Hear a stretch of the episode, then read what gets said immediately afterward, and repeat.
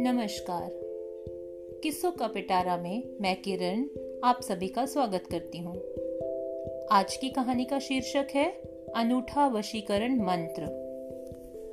आध्यात्मिक विभूति पंडित मिहिलाल जी की वाणी इतनी मधुर व प्रभावी थी कि जो कोई उनके सत्संग में आता, वह उनकी प्रेरणा से समाज सेवा करने लगता था।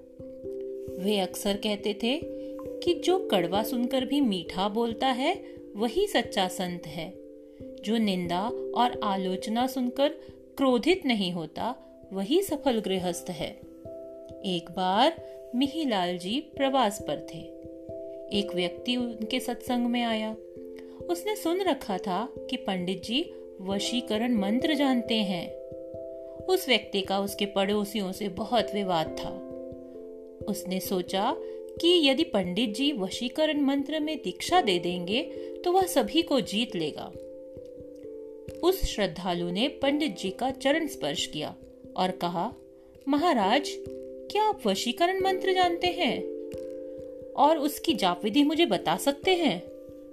पंडित जी ने हामी भरी तो वह हर्षित हो उठा। पंडित जी ने कहा, भैया, मैं सबसे मीठा बोलता हूँ। किसी की बात व्यर्थ में नहीं काटता। धैर्य से सब सुनता हूँ, हृदय से सबका भला चाहता हूँ। यही वशीकरण मंत्र है। तुम इसका पालन करो। यह तुरंत प्रभावी चमत्कार दिखाएगा।